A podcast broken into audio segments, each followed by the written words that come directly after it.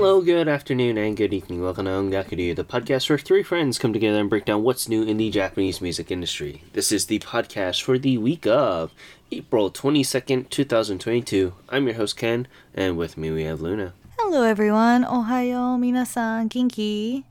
Oh, Genki's indeed. And that's pretty much it. That's been the standard as of right now. How have you been? What you been listening to as of late? I've been busy, so I I guess I'll break down what I've been listening to. I've mainly had my R&B hip hop playlist on in the car since it's summertime.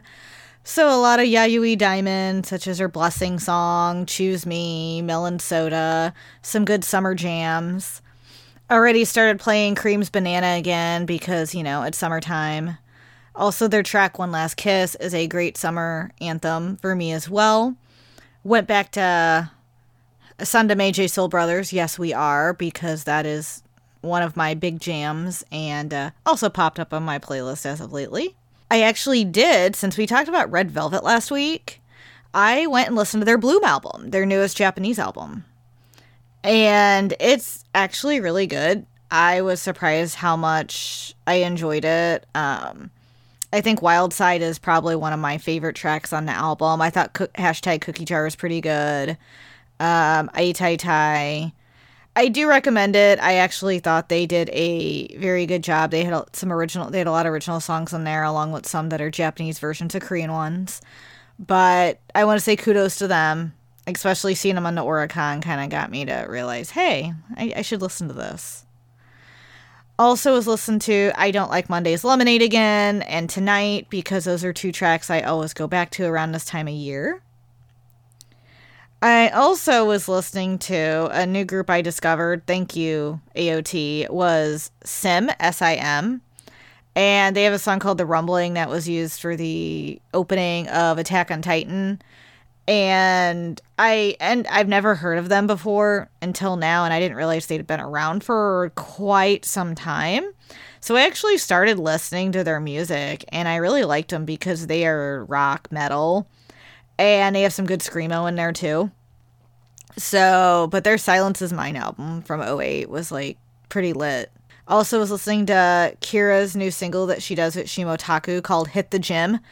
I really do need to hit the gym because my butt needs to get ready for summertime.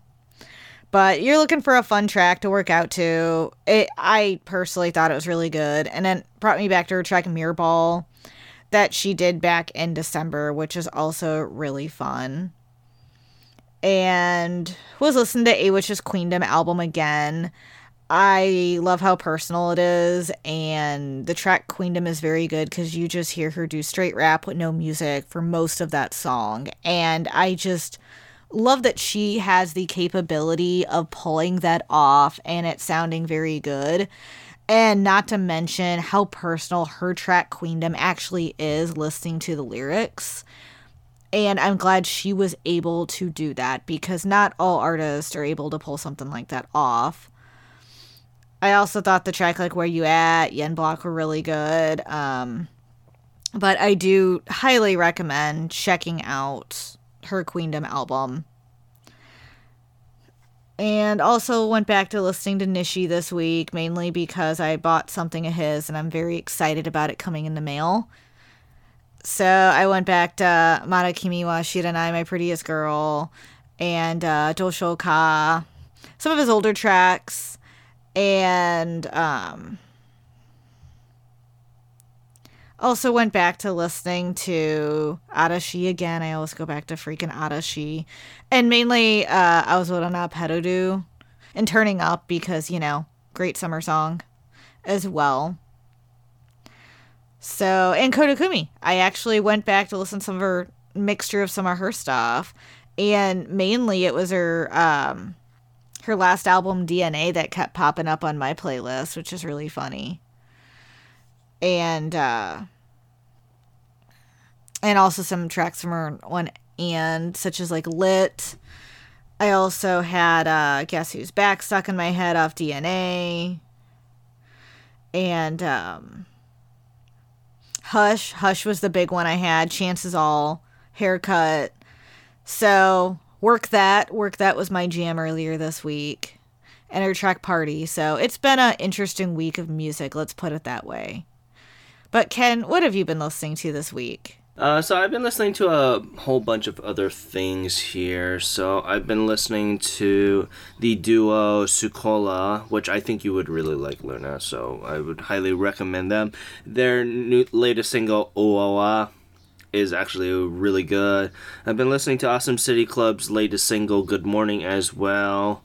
So that's been really solid. Um, Syrup's latest release with Shin Sa- Sakaura Forever is actually really good. A little bit different per the norm for composition wise for Syrup, but really good overall. We also got Genko by Wanima, which is actually really, really well. We also got Rainfall from Asian Kung Fu Generation's latest album as well. I've also Gimme by Lucky Tapes has actually been really solid for their latest single as well too. So a little bit of here of various things there. Um other things this week I've been also listening to Minako Yoshida's Let's Do It. Actually, the song of Flame of Love, that album's actually really solid. If you really want some good old city, city pop, uh, you can't go wrong with Minako Yoshida there. Uh, uh, actually, I guess it's somewhat related, but he is an Asian influenced artist. I've been I was listening to Joji actually. so his latest release of Nectar, uh, the song Sanctuary is actually really good. So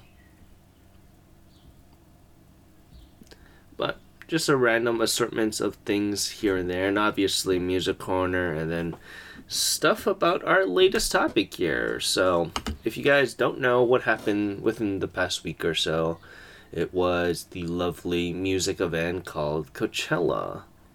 And obviously, I don't think we are in the right state of mind to go to Coachella.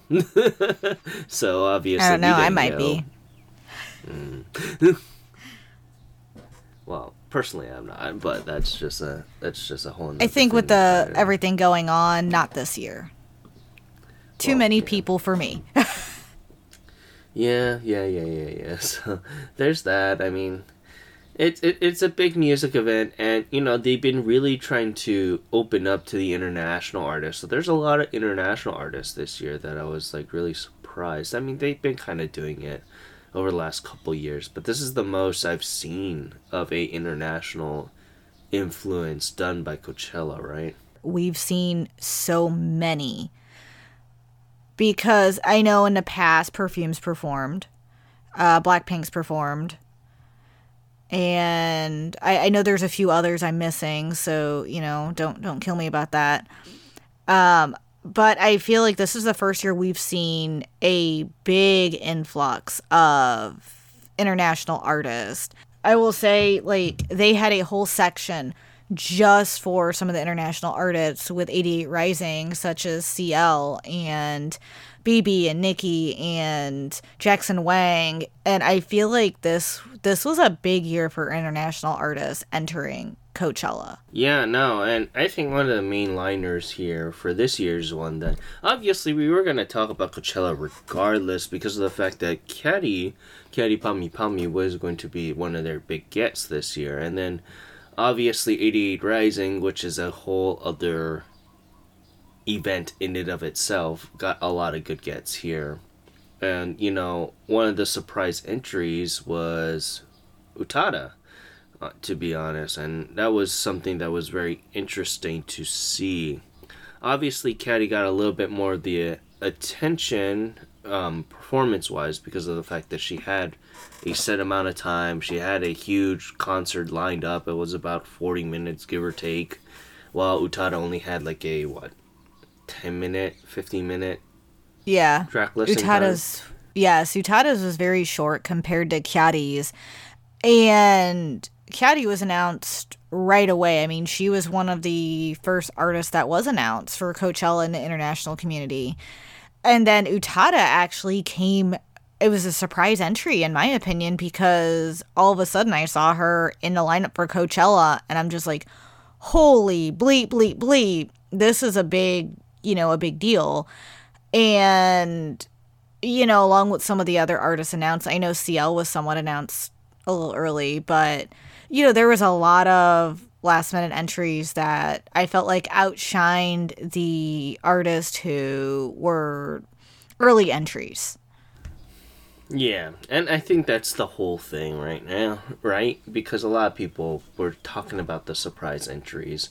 Obviously, if there there's a little bit things here and there that I will point out here that that kind of co- caveats a surprise entry.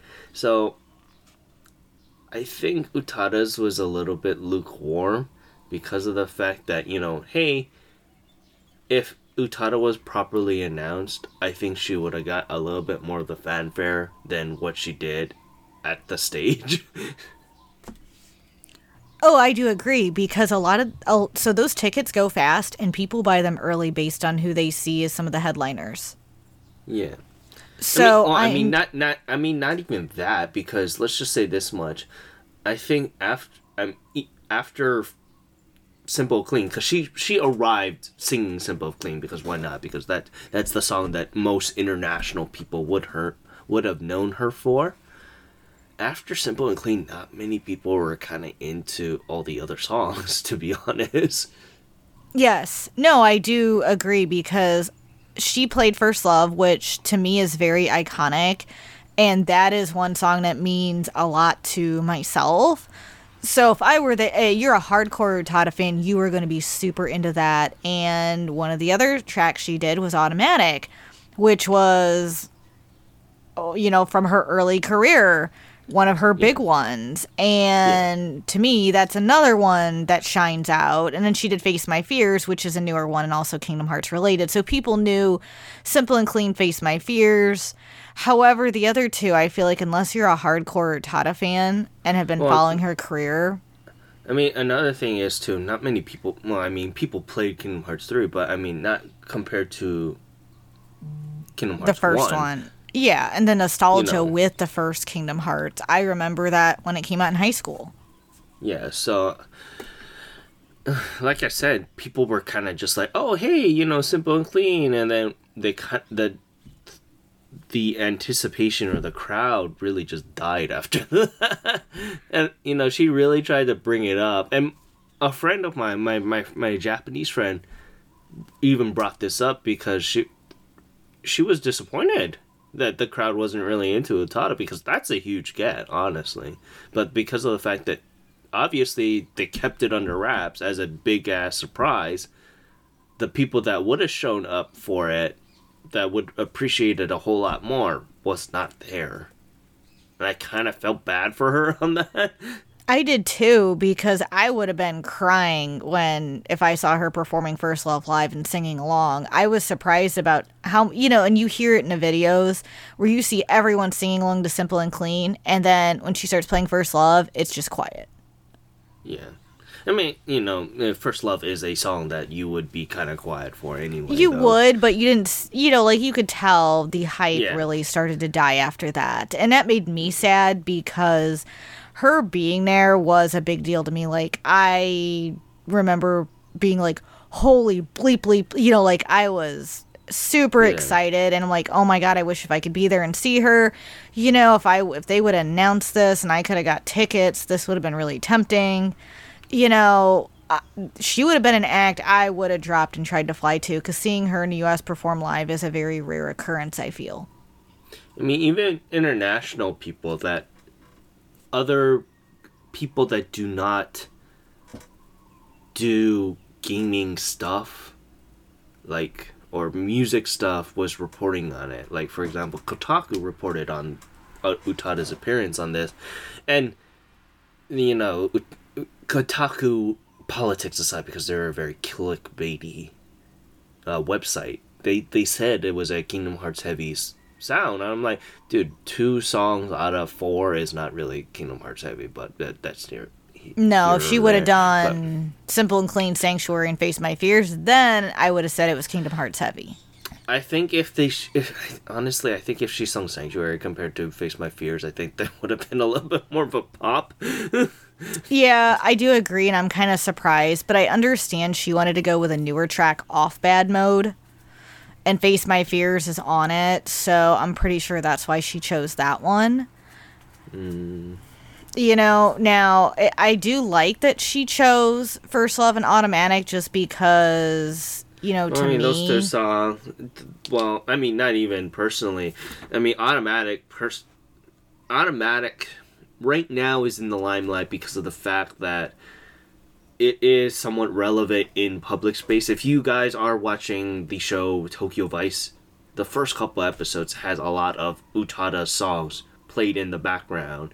You might not know it. It's Utada if you're not really paying attention to her early career, but because it's set in 99, a lot of her early songs show up in a club setting, obviously. Well, yeah, because a lot of them were used for clubs because she has some really good mixes of them. But that aside, I mean, I can see why she chose that. It's a good promotion for Tokyo Vice, you know, and FYI, that's on HBO Max for those of you Yeah. who want to check it out. Um, but I do wish if her set was longer. I think that would have been very interesting to see what songs she would have chosen in addition to those four. Yeah, no, honestly, I would have thought she just would have done Kingdom Hearts. Because when I initially heard that she was going to be on, or that she showed up on stage and she showed up with and Clean, I was like, oh, okay, yeah, I mean, I get it that, you know, it would be much more understanding that she would sing all of her international songs, which is Simple, Clean, Sanctuary, and then Face My Fears. I, I would have been surprised if she pulled a song from her English debut from her Utada album. I would Yeah. have been very surprised, but I am you know, it's understandable why she didn't do that. Yeah, or one of the Evangelion songs because a lot of those garnished recognition. So I'm surprised she didn't throw one of those in there too. yeah, but that that's the thing though. Even Eva is more niche than Kingdom Hearts though. That I mean, To- yes and no. I feel like those songs, despite being at more niche, have still gained a good amount of popularity over the years as well. Uh, I, I, I personally, personally, for for me, that follows people that don't watch anime. If I were to ask them, oh, Utada, they would mostly say Kingdom Hearts. For, Oh no, that is true. Kingdom Hearts will be the first thing when you say Utada that someone will say, you know, think of. That's no doubt right there. Yeah. And like as much as I would love to be like, oh yeah, like you know, her her Evangelion songs are are popular. Don't don't get me wrong, but to a public setting, I think she chose the right for this. Um, it would have been um, really interesting for her to do it, but I also understand she probably couldn't get the clearance to do it as well. That's true. Yeah. And I mean, no, I think she did have a good set list of the ones she had, to be honest. And I think she made right with the choices, especially if she was giving a certain time frame of this is the only time you have, you have to do these songs. You don't pick these songs within this time frame. Yes, it makes sense. Yeah, but also like I, I don't know how big it would have been if it. See, I'm I'm taking it from what this event is and what the type of people that would show up to this event would do. I don't think they would be popping off at at a Evangelion song. They and th- that is evident very much so because of the fact that the only song that I saw on social media on like TikTok and Reels and all that stuff was Simple and Clean. And that really soured my mood. Yeah, that's the one I knew she performed, and I knew she performed First Love because I have a friend in Cali and was very excited when she performed First Love. But Yeah. that was because that friend has followed Utada since her early career. So I feel like people like who have were very excited seeing Automatic and First Love, while you know more of the general crowd at that event was excited about Simple and Clean. yeah. Yeah. So it's it's interesting, but it's kind of understandable the why the songs that she chose was the songs that she chose. You know. Oh yes, I, I completely agree.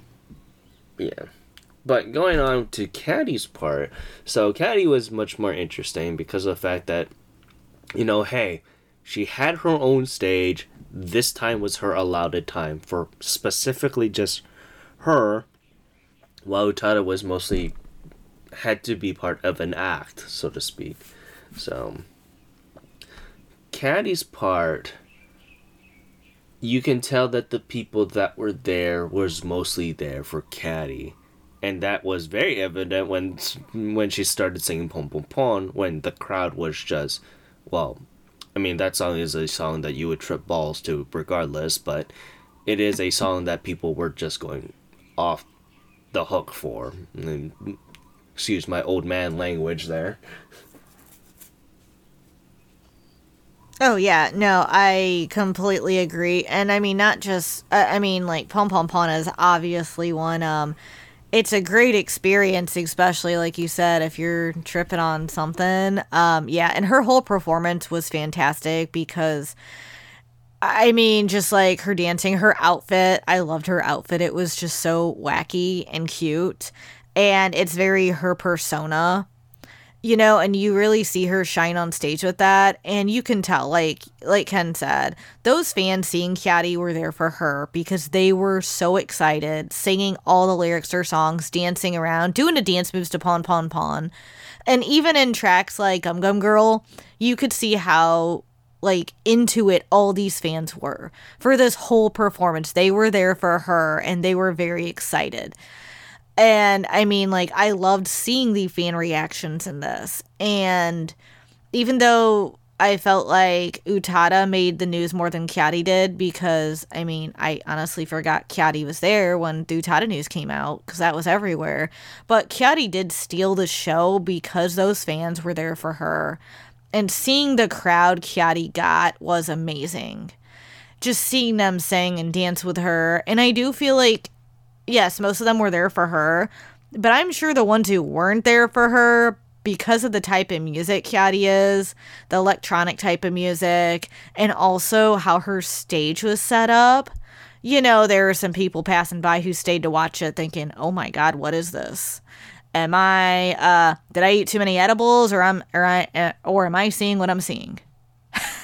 yeah, so like overall like I, I really enjoyed Kyary's set list because obviously she hasn't really sung much in, in the last couple of years, and that that's very evident because she's taking more of a laid back approach and more focusing on her image than her music career at this point, which is good. I, you know, get get out well ahead, yeah. oh yeah. And so to kind of go back and kind of hear Kyary's performance as a whole was really good and really uplifting to be like, yeah, you know, these weird type of Japanese artists can thrive on a stage like this because Kyary was the last person I would have thought be on Coachella of all things. Granted, you know, the acts that Japan did bring years prior, you know, like our senpai's Perfume, they aren't really the cut of the cloth kind of performance as well, so yeah, and Perfume got great um they actually I remember when they performed, they got a very good uh what's it called? Um a good draw and people love them. I mean, that really that boosted their career in the US cuz they started doing tours for a while in the US after that. And I, I felt like, you know, even though we think that that might not be the type of how do you say it, the type of thing that fits here, you never know. Some people really like that electronic electronica music and I feel like Coachella is the perfect place for that. Yeah, I honestly really wish that, you know, if Coachella was a thing back in the day, right when Kyary was getting hot, I think it would have been a little bit much more of an impactful performance of her showing up because you know, like I said, Kyary at this point is it at the eve of her career. She's just kind of doing it for the kicks at this point. And I think if Kyary originally done this performance right at the beginning of, of her career, I think it would have been much more impactful for Japanese music, you know, being a little bit on notice compared to just anime kind of thing. And I think it would have been really important for her, but granted, I think it also would have burned her out much more. Oh yes, I I completely agree with that. I mean, I, I mean, yeah, it's you, you can easily easily tell. I think it would have done very well for her, and she would have got great reception. But at the same time, like you said, you know, it probably would have burned her out. Yeah, now, like, cause, like I said, you know, she she's what released like a, a good handful of albums. I think that it. I think you know her fashion, the pound pound pound fashion monster, all those songs would have done very very well in this kind of setting, and obviously Pom Pom Pom did because by the time Pom Pom Pom was sung, people were going freaking nuts. Oh my god, but they I, were. But like I said, I think if they did it at the height of her career, because a lot of people were like at the height of her career when Pom Pom Pom was getting introduced, people were like, "What the hell is Japan doing over there?" And I think it would have been really good to kind of capitalize on that, but you know, at that at this time, at that time, Coachella wasn't a big thing as it is now. Yeah. No, that is very true and just seeing how it Coachella now has helped a lot of international artists kind of break out a little bit more. If it was bigger that back then, yeah, this it would have been a great show for Kyary to get her name out there, especially in that international community. And I think her popularity would have sky risen more than it did at that point. Yeah, yeah, no, it would have. It would have definitely. But I mean, if you guys get a chance to check out the performance, I know Coachella has posted stuff, and um, I do recommend it. They both were amazing performances, and I just want to say, like, for the international community, I felt like Coachella was a very good show this year and very inclusive.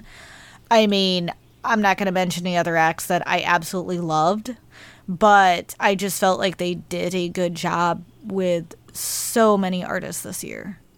I mean, 88 Rising was the the act in my personal appearance that I saw that in my social sphere of influences was the most impactful. So yeah, and I I was glad to see that because 88 Rising did amazing with the acts they had and just seeing their success and people all over tweeting about it and Utada being one of them was a big deal. I mean, Utada and then 2NE1's comeback there, I think really skyrocketed that. And Jackson Wang as well. Yeah. So I want to say kudos to them because it, it felt like a really good moment to see that. But yeah, with that, let's continue on to this week's music corner here, and it is the lovely track maker Urawashi. Now, this is this is kind of a first for us because usually when we have a track maker, they mostly do the vocals. However, this is specifically someone who's only paying attention towards the composition and as a track maker through and through.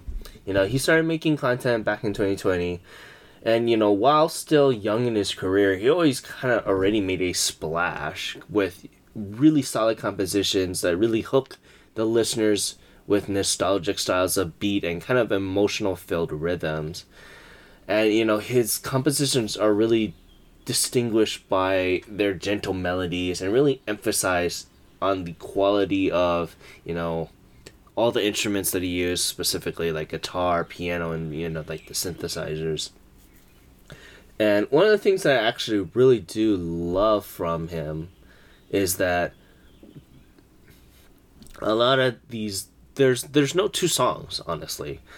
Having no traditional vocals in a track really kind of distincts yourself from the group from everyone else and really it doesn't distract you to how you could just get lost in every single track as well. You know where did i go fall in love night and day and waiting around are some of the great examples of how you know stylistic he really is without really sounding repetitive.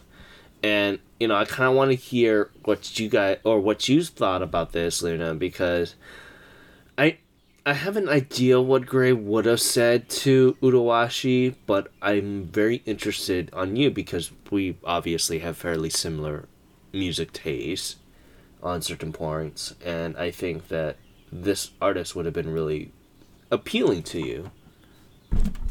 So Urawashi is very interesting, and I was not going into him. I went into him blind. I didn't look him up beforehand. So hearing the different track master, you know, set on there, just how his music is um it's very unique and it reminds me of club music and which is why I liked it and like you said no song is the same and that is very very true you can easily hear that each one is different like unique and stands out on its own. I like there are no traditional vocals and that is the part to me that makes it the most unique. It honestly reminds me something like I would hear at a club or just some chill music that would be in the background at like a um like a cafe, you know, some depending on the style. And that's why I like him because of the variety of tracks that he creates and how he can versify each of those tracks. Like for example, one of my favorite ones was Gold. I just like the you know, the upbeatness of it and that one I just felt like a great club song. Um and his umami album from 2020 was very very interesting and i just like how all of them they flowed together at the same time they were all unique and stood out i also like that they were named after food and it made me happy. Yeah and you know like other songs like calling for you actually when he did feature a, tra- a traditional vocalist was really solid. I really like that song as well. It's probably one of my uh standouts from him because you know it shows that you know he's kind of like Yonezu to a point that even by himself he's really good, but if he's paired with someone that he could understand their vocals, it makes it ten times better in my point of view. I agree, and that's the one thing that I like is if he does feature someone, it stands out, and I like your comparison to um, Yonezu because Yonezu has that music that really stands out in its own right, and that's how Urawashi feels. And it's really due to how he creates these tracks and just the just the music itself. It is it, spe- it just speaks for itself. You don't need vocals in it, but when you do have the vocals, it's like that icing on the cake. Yeah, yeah, that that's for darn sure. And you know while his career is relatively short, you know, he does have a various amount of works for fans to listen to. You know, he has over 20 digital singles and one album under his belt already. So there's no amount of things that you can't really not listen to and uh, find, not find a song that really kind of sticks to you guys. But, you know, you can check him out on our site where we put out his website, his Twitter, and his Instagram, along with the, the track of Waiting Around as well. So I, I'm really glad that you were able to like him, Luna. So. Yeah, I did. I found him very unique. And he also, I think it's just because it's so instrumental, you know, like track and instrumental centralized, that it makes it very easy to listen to. And you just, you know, you just, it has a good flow to it.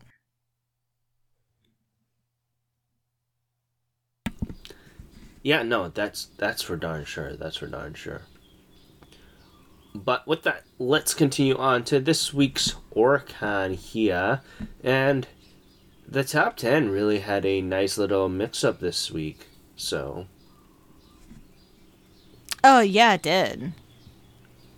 Yeah, that's for darn sure. It had about like four or five new songs on here this week. Yeah, I was glad to see that because I feel like we're finally getting away from those same songs that we've heard every week. Yeah, no, that's for darn sure. That's for darn sure. But with that, let's continue on to number 10 here, and it is Kaleido Proud Fiesta by Unison Square Garden. It is very nice to see Unison Square Garden on here because I knew as soon as I saw them the type of song that I am going to get.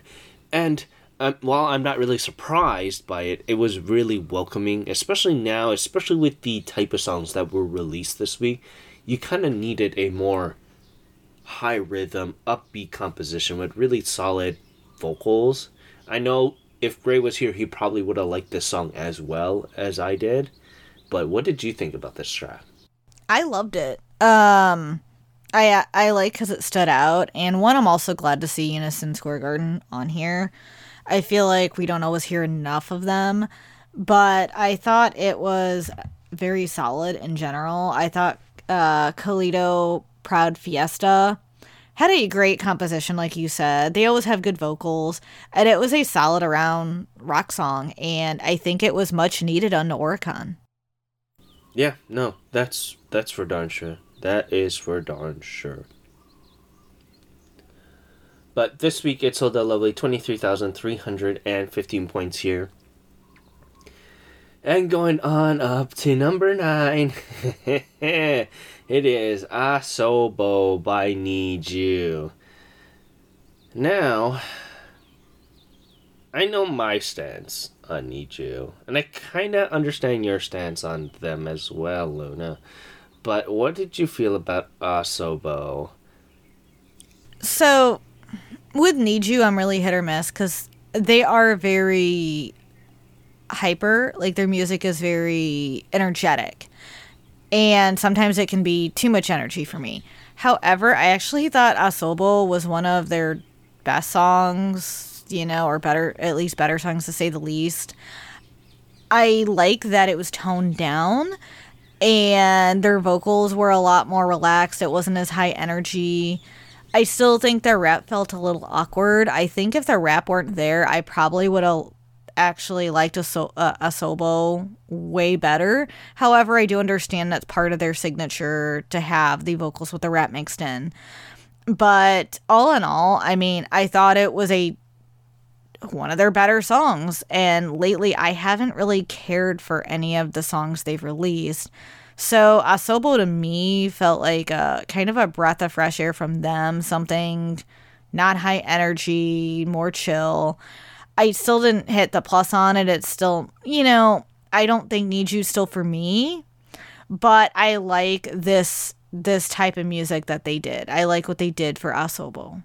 Yeah, and I guess that can go double for me as well because they really needed this song to work personally because I don't you know Need You need you they really needed this because I don't, I don't know. I honestly I understand NiziU is very popular in the social media group, but that's not really doing it for me. and you know, Asobo really, really helped their chances to become somewhat more relevant in my point of view because hey, they toned it the hell down, and they kind of need to do that because all their other stuff. I think, I think, what was it? NiziU was the only other song that I think was a little bit much more toned down because every if I hear NiziU, it, it's honestly it's a kick reaction because they're always going to be the oh we're going to be the uppity girls that has the rap, and it, you can't really escape that with them. Oh yeah, that's very true. It's just their signature. It's just part of their music.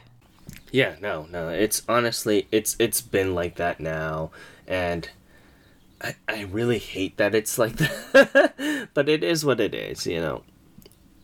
Regardless, Asobo did fairly well at 23,382 points here. Going on up to number 8, it is Butcher by BTS. This week it sold a lovely 23,585 points. Going on up to number 7 is Ichizu and Sakana Yume by King Gnu. Not much more we can say about this song. This week it sold a lovely 26,022 points. And going on up to number six, it is a group called, it is Love Dive by a group called IVE? I, Ivy? I'm not too sure about the pronunciation of this group. I'm not sure either. That they are a not a newly de- group, uh, debuting girl group, but they are a this is their second release. This is their second Korean release. Uh, they are a Korean group, obviously. Uh, uh, in Romanji, it says Ivy, so that sounds about right that it is Ivy here. But what did you think of Long Dive or Love Dive? So, It was okay. It honestly felt like every other K-pop girl group that's coming out. So for me, it just felt by the very by the numbers, and that it's just gonna get lost in the mist. And it, it to me, nothing about it stood out to make me pinpoint this group as unique. And I hate saying that because I I have a soft spot for K-pop girl groups. I always have. However, a lot of the ones, you know, like if they really wow me, you see me going on YesAsia and buying their stuff ASAP. Unfortunately, with Ivy, that's not the case. Like the Love Dive did not wow me. It didn't. It felt just like it's gonna be one that um, that's forgettable. It, it just had that same style, same type of vocals, right? You know, the same thing as every other K-pop girl, girl group right now trying to get popular. And it's unfortunate because, you know, I fall into that. I I love girl groups, but I'm glad to see them on here and see something new. Yeah, you know, and it's very interesting because apparently a lot of people say that this their concept is is much more different compared to other K-pop groups. But I honestly can't say that. I know you probably cannot say this as well because you know we're not we're not really focusing on that market. Obviously, we're just reporting on the Japanese side of this and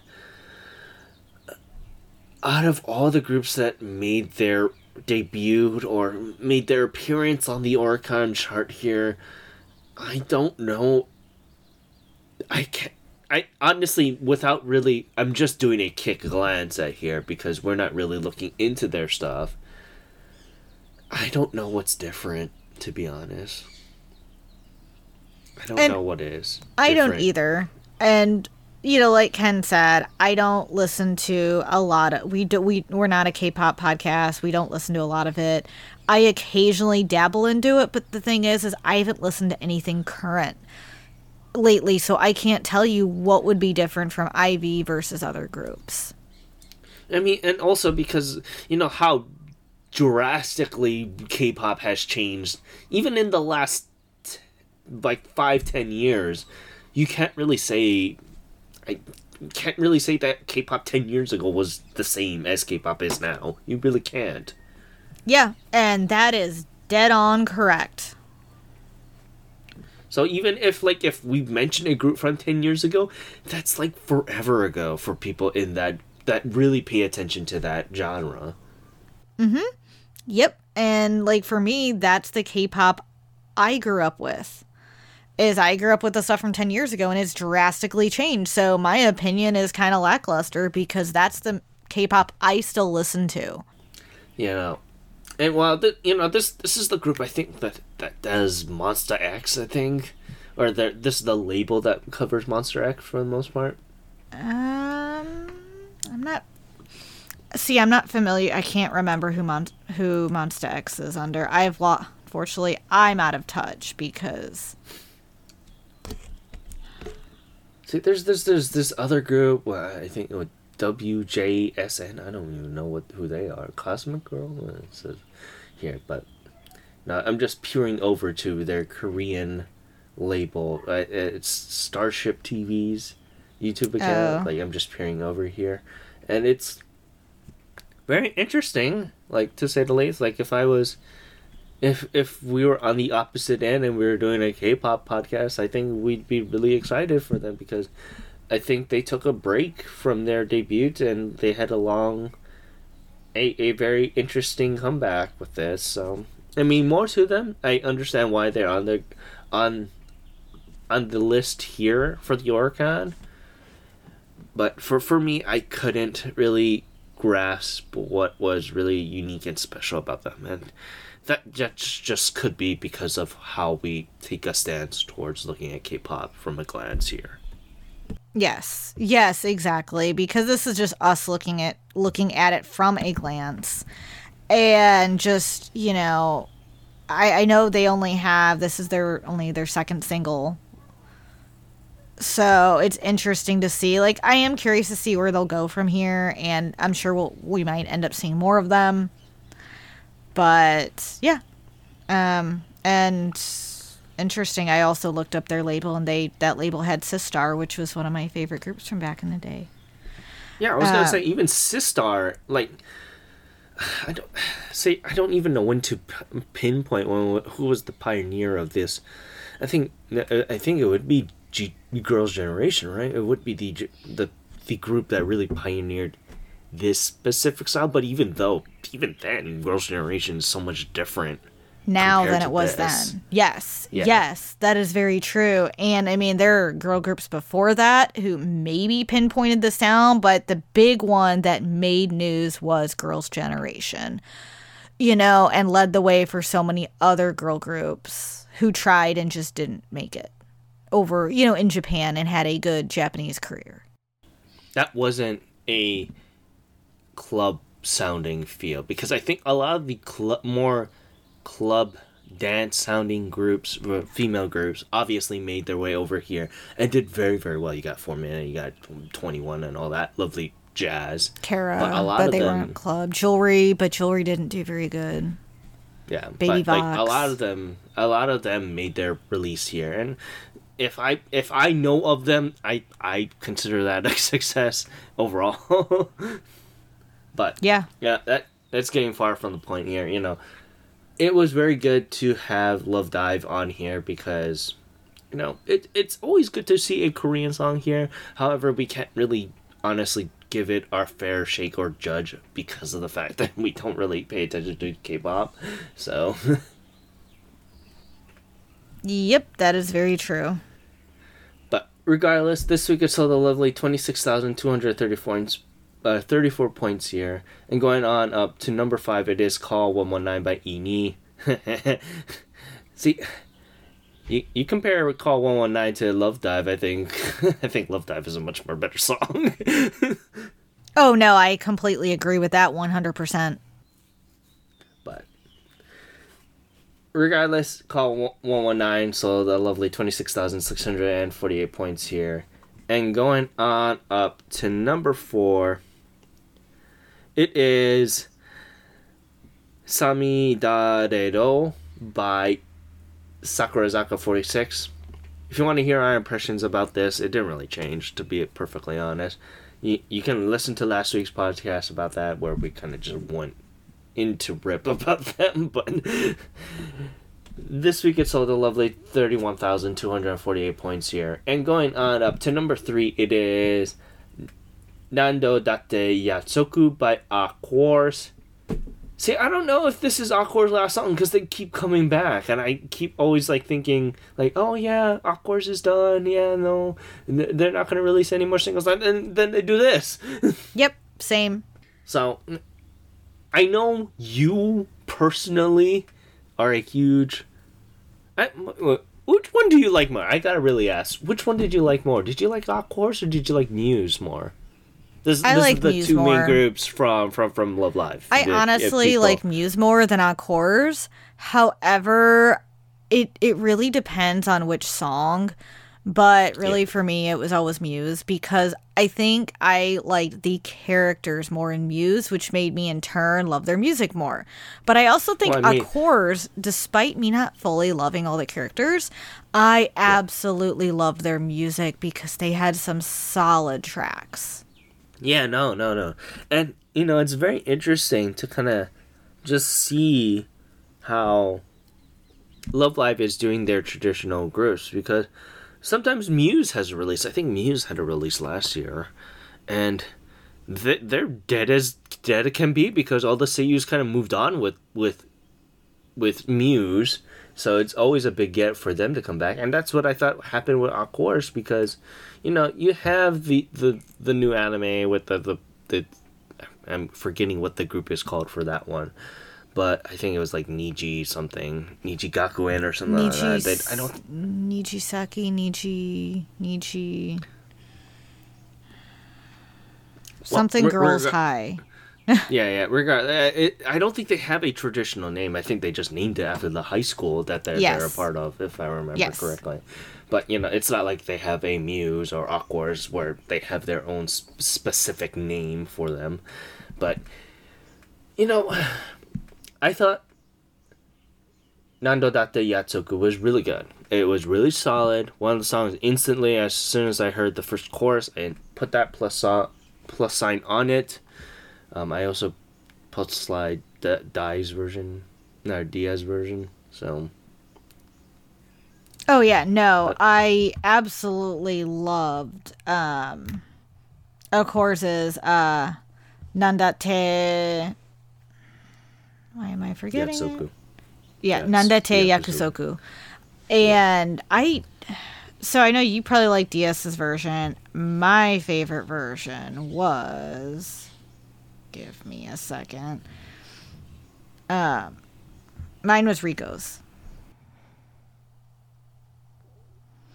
But I mean like I honestly I I loved it. I thought it was a great track and it also makes me love Aqours in general because I feel like every track they put out was great. I mean, that's the thing. They've consistently put out good songs and I do love that I know it is a big money grab, but they have Nandate Yakusoku, a version for each girl. And I also love that aspect of it because then you can listen to some of your favorite girls or your favorite seiyus with that and hear the different ways they portray Nando Datte Yakusoku. Yeah, no, that's that's for darn sure here, and it, it's it's always a surprise to see Aqours kind of come back, and I really like that fact that they did. And you know, if if once once we get past you know the whole stigma of uh, like you know the, these these styles, you know, I, I really find it really telling that Love Live is the group or the series that we actually really love compared to Idolmaster. and Idolmaster did first. Oh, no, I agree. I completely agree. I just find it funny that we attached ourselves, I think all three of us attached ourselves to groups that are from the Love Live series compared to Idolmaster as as well. I mean, there are some outliers obviously from the Idolmaster group, but overall, if we were to say main groups from Idolmaster compared to Love Live, it's no hands down that we prefer the Love Live releases. So, yeah, Regardless, Nando Datte Yakusoku sold a wonderful 55,478 points here. And going on up to number two, it is Hanawa Dare no Mono by STU48. I think they really needed this release. I'm just gonna go out right here and say that. They really needed this release to stick because of the fact that I don't know what STU 48 is anymore because they got rid of the boat. Their whole thing was we perform on a boat. I am surprised that they have this release because it is. You know, STU 48 is a very interesting group. I really want to do a deep dive and kind of break down what happened with them eventually because of the fact that this is technically a all-star group of other of the other sister groups combine with them. And the whole thing was that they perform on this boat. And once the, I think even before the pandemic, I think once the the, the pandemic really s- kind of put the nail in the coffin of like what this what the speciality of this group is, and they kind of been just in free fall of what are they, and I really appreciate that they or I, I think they really need this release to do well. But what did you think about Hanawa Dare no Mono? I really liked um, Hanawa Dare, Dare no Mono. I thought the composition was really good. Their vocals were good. And this was one I was not looking forward to because, like you said, you know, they for me have lost me the last couple ones and they just didn't know who they are anymore i think. Uh hanawai da- uh, dare no mono really came back helped them come back and find themselves a little more. I like that it's a more it's a little bit more of a slower song more relaxed and it showcases what they can do. And I was surprised about how much I actually enjoyed this song. Yeah, no, that that's for darn sure. And you know, overall, I think the the single was really good. You know, they they really relied on more of their vocals this time around with this release, which is which is saying. And I think I think that goes with us, me and you particularly, Luna. When when idol groups like this rely more on their vocals compared to the uppity composition, I think it is a much more bigger hook for us, or much more of an appeal to us you know, Greg Gray rather have the, you know, uppity music because that's the style of music that he prefers when he needs to listen to music. But I think if once once these 48s and 46 groups do that, it, it's a much more of a bit better pill to swallow of what they are compared to the uppity composition. Yeah, no, I I completely agree. I feel like tracks like Hanawa da, uh, Dare, uh, no Mono showcase, you know, that the that idol groups can do slower tracks, that they have the vocal capabilities, along with the, you know, they're not just high skill, you know, hyper, high energy music and dancing. And they can still do their dancing this. I didn't watch the video. However, I think they show that musically they can be more diverse and show a different side of them and i really like that and it stands out in hanawa dare no mono. Yeah no that's for darn sure here. Regardless hanawa dare no mono so the wonderful 158107 points here. And going on up to number one it is loving you slash Odoru Yoni Jinsei O by King and Prince. Double A side single. It's been a while since we saw King and Prince, you know. It's it's a good release overall. But I think this really kind of goes hand to hand of what we've been saying earlier. Or uh, all these times about this group. They are literally the next generation for Johnny's and that style. And wholeheartedly so did this release show that. And I agree, like, especially in Loving You. And it was a track that was needed. And that's actually my my preferred one out of the two. But I mean, you can hear the traditional Johnny's influence in Loving You, and you can tell this is what's going to make them and pull and is pulling into that next generation. And I love that. I mean, I, I like the cuteness of it, the vocals. It is very Johnny's, especially when you watch that music video. My heart was melting. It was it was much needed, super cute, like a very solid release. And I did like Odoru Yoni ni Jinseo as well. However, Loving You really got me. Like, I was so into it. Yeah. We don't advocate watching music videos to judge a song, but for the most part, you should watch the music video for Loving You. Mm-hmm. Oh yeah, your heart will melt. It is adorable. I I cannot say enough. And I mean, yes, the song itself is great. Like I really enjoyed it. However, that music video really does make you form a bigger connection with the song itself by listening to it and watching it together. Yeah.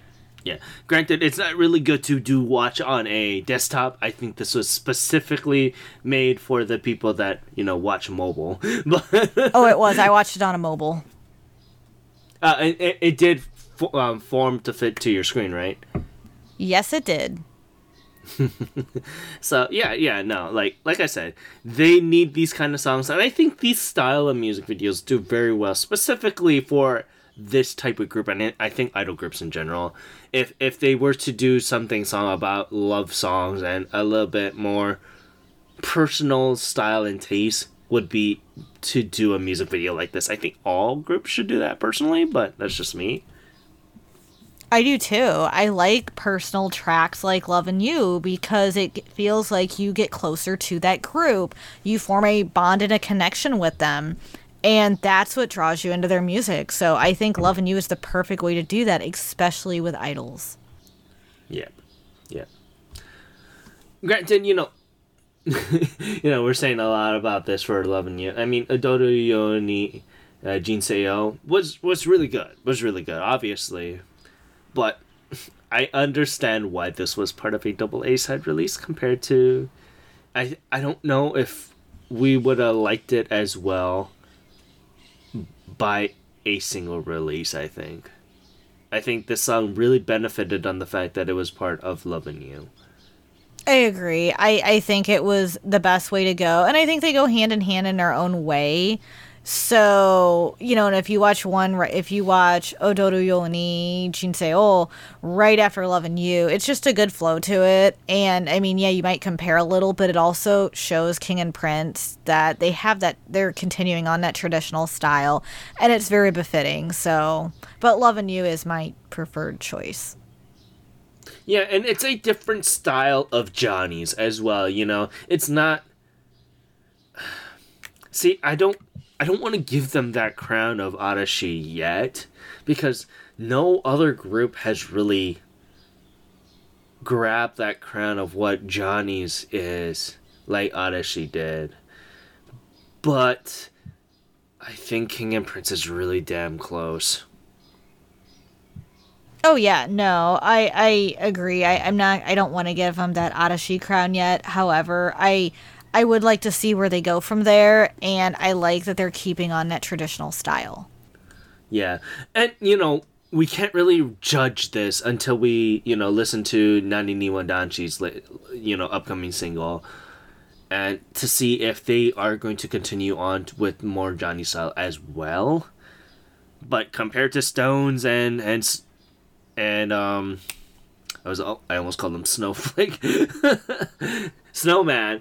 You know, compared to Stones and Snowman, you know, King and Prince and Naniwa Danshi are holding that crown of what is traditional Johnny style, and I think, especially after the fact that that Arashi might not continue. I mean, they're on hiatus, they say, but I don't think they are gonna come back.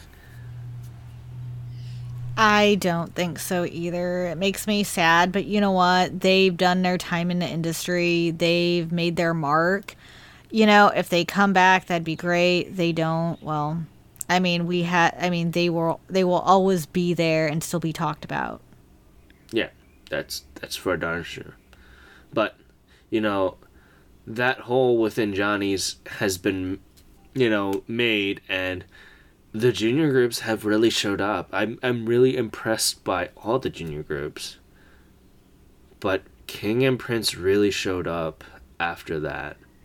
I I really got to say that. Oh yeah, no, I completely agree. So and obviously it sold very well as well. You know, Loving You slash Odoru Yoni Jinseo sold wonderful. It sold over 469,000, you know, copies here because it is mostly CD only. I mean, there is streaming, but it's only streaming for Japan, so not much we can really judge here, but it sold phenomenally. It did. I'm not surprised. Yeah, so with that, let's kind of continue on to the the albums here. And you know, it's very interesting i want to say here you know we got some outliers we got i just want to say by the newly rebranded uh Wata, uh, watashio reina Rain, oh, I think it's just Ray. I think she rebranded herself as that. Yeah, it's just Ray it, now. It's from. It's just Ray, right? You know, she is from yes. E Girls. I think you would know a little bit more better about this rebranding than I would, but Yeah, she recently rebranded. I mean, E Girls is disbanded now anyway, so it's a good time for her to just go solo and go on her own too. Yeah, so this is her first solo album. Um, you know, I just want to sing, and obviously the song "Call Me Sick" and "Dark Hero" is the main point of this album. but I know I'm looking forward to diving into it. Oh, I was just gonna ask: is is Ray someone that you were really kind of sticking close to after her? I wasn't. Or? I I only followed certain artists such as like Dream Ami and Dream Shizuka, but I she piqued my interest because it is my style. So I've been kind of like going back and also listening to a lot of the e-girl subgroups that I would listen to on and off and getting more into them. So, but she's know, someone I do want to look into a lot more. That's the funniest thing that I always thought was kind of interesting from from from you know the e-girls and people that went solo from e-girls. You know you got dream i mean dream Shizuka and stuff like that. And i i find it funny that it's not really like you know we because uh, ray, ray was originally from flower and i don't you know why didn't she just say flower ray or whatever? Things like that. I always thought the interesting naming scheme of people from dream specifically kept on dream I Amy or dream whatever their solo act was. Uh, yeah, and I I know Dream also the name Dream carried a big you know a big thing in industry because if you you know those you don't know Dream originally started I want to oh my gosh like 2000s I I can give you an exact date later. My brain's blanking. But you know they started with three members. They formed and they had like eight, seven or eight and then they went back down to like five and then they went to four. So like Dream's been around for so long and but it's interesting that she just went by her name Ray, which I like that better than Flower Ray because I feel like it's a good way to distance herself from the group itself too. I mean, Yeah, not to, yeah. not to show that you know she doesn't like the group, but to show that hey, I'm on my own, I'm doing my own thing, type of you know thing. uh, just just give me Kaede, please please I, I, I, I happiness was my group and i'm really mad still that that no one really continued on from the happiness I mean, you never know. I feel like a lot of them do more modeling too, and Yeah, everyone yeah, went their own know, it's like- direction. Um, Like so if I was uh, more of a uh, LDH person going head deep with that, I think it would have been a little bit much more interesting for, for me to follow these girls after after you know happiness got dissolved into e girls and after e girls got dissolved. You know, some of them I think I think some of them really did continue. I'm not really sure. Let's see here.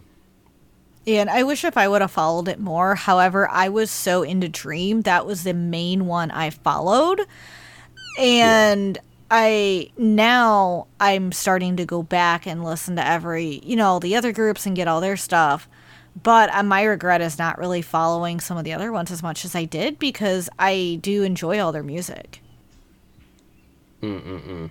you know like some some of the girls did continue on you know like um anna anna is what with um what's her name?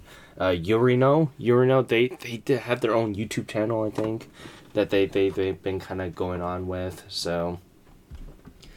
That that's good for them so. It is. but you know it's good for ray that she got this this solo album under her belt and made the top 10 you know that's there's a lot of uh, solo albums that really don't obviously so Oh, it's, yeah, it's I really good agree. that she, she was able to pop the top 10 here even with the low amount of numbers that she did get unfortunately it, it's good bonus numbers to be like hey you know we were on the top 10 kind of thing Yeah, no, I agree. I'm glad to see her up there. And that we could talk about her and get her name out there a little more. Yeah, no, that's for darn sure. And you know, you, you got a little bit of an outlier here at number six. You got the Night Snails and Plastic Boogie by the Yellow Monkey. I believe they are a very interesting band. So, to each their own there, and it sold fairly well here. Um, obviously, Fujii Kaze with Love All Serve All was a crown hit here. At number five, you got Amazarashi with his latest album, at, as well as at number four, My Hair Is Bad with Angels at number three. And then you got Husbandos with the VTuber from Niji Sanji, the ROF-MAO, with their album Crack Up. You know, Niji Sanji, if if you guys don't know what Niji Sanji is, it's it's probably one of the other big VTuber groups out there, obviously competing against Hololive and and Holostars. Hollow Stars is the male version of that. You know, Niji Sanji has been a very pivotal part of expanding VTubers and that specific subgenre as well. So it's good to see them on here with this release. Obviously, taking number one is no small feat, and it did very well as well with 50,000 sales.